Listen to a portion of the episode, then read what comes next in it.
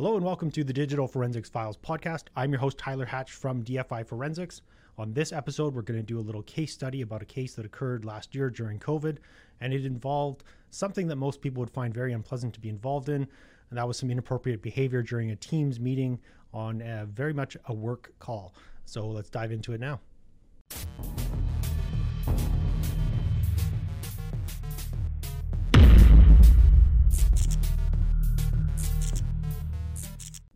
So, if there's one thing that COVID and the whole pandemic taught us was to use technology to get closer together while staying safely apart.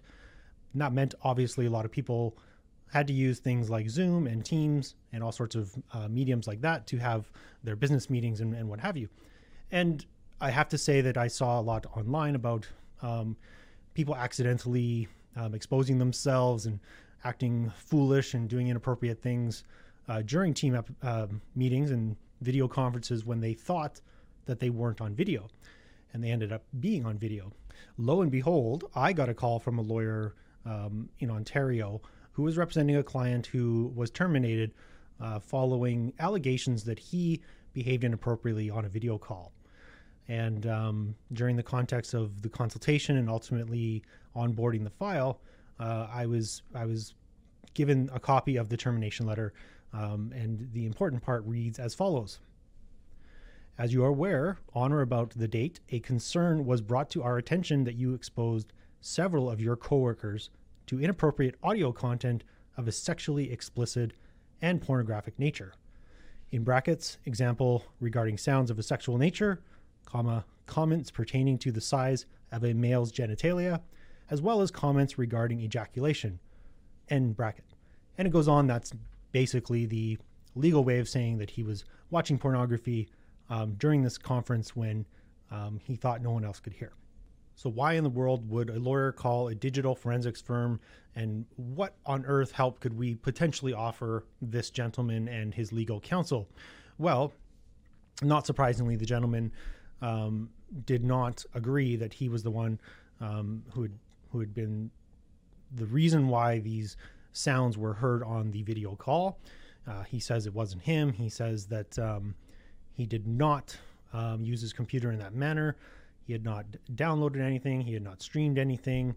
And basically, one of the reasons why he was um, singled out as being the user who was responsible for producing this content during the, the call was that on Microsoft Teams, when somebody speaks, their profile picture sort of blinks you know, light indicating that audio is coming from them. It helps everybody on the call identify who's speaking at the time.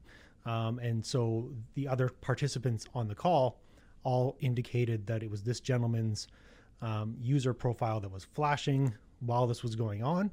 And they all said that it was obviously on that basis coming from him. So, despite the uh, circumstances surrounding the case, it's really no different than any other. And that's that um, the defendant in this case had uh, a defense to put forward and allegations to prove and disprove. And we had a piece of evidence that could potentially solve the debate, which was that which was his computer that he was using at the time. Um, so, in speaking with the lawyer, um, I advised that yes, we could um, search the computer for um, audio, video files that may have been played during the time. We can also examine the internet browsing history to see um, if there's any evidence that um, adult sites were accessed um, and when, and um, see if we can correlate or um, disprove the allegations against this gentleman uh, or give some credibility to his side, which was that it was not him. So ultimately, it was decided that you know we we acquired the evidence from his laptop as well as his cell phone actually because I advised the lawyer that it's it's possible that he was maybe streaming something uh, from his cell phone while using his computer on this video call and that to be um, cover all our, of our basis that we should maybe examine that piece of evidence as well, which we did.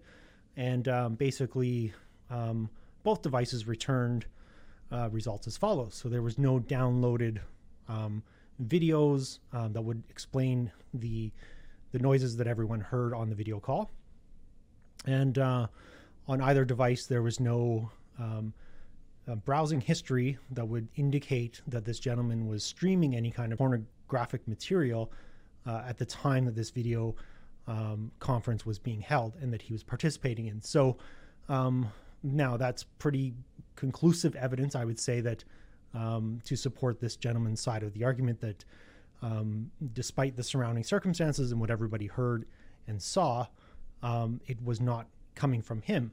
Now, in fairness, it's not a bulletproof, uh, 100% conclusive finding in the sense that um, this gentleman may have been using uh, an incognito or private mode browser um, while he was doing this um, activity, if, if he was, and that would have also resulted in us not being able to find any records of of those sites being visited.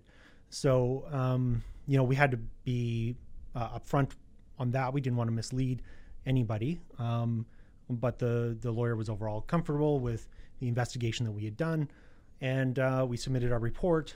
Now, unfortunately, as in many of the cases that we work on, we actually never find out the final result of these cases. So it could be that they settled. It could be that they went to trial and this gentleman was terminated. Um, we just don't know. But that's a good example of uh, something that we had taken on. It's a good example of some of the work that we do to kind of prove the facts of the situation and get some evidence for lawyers to be able to defend their clients uh, as they see fit and as the circumstances uh, require.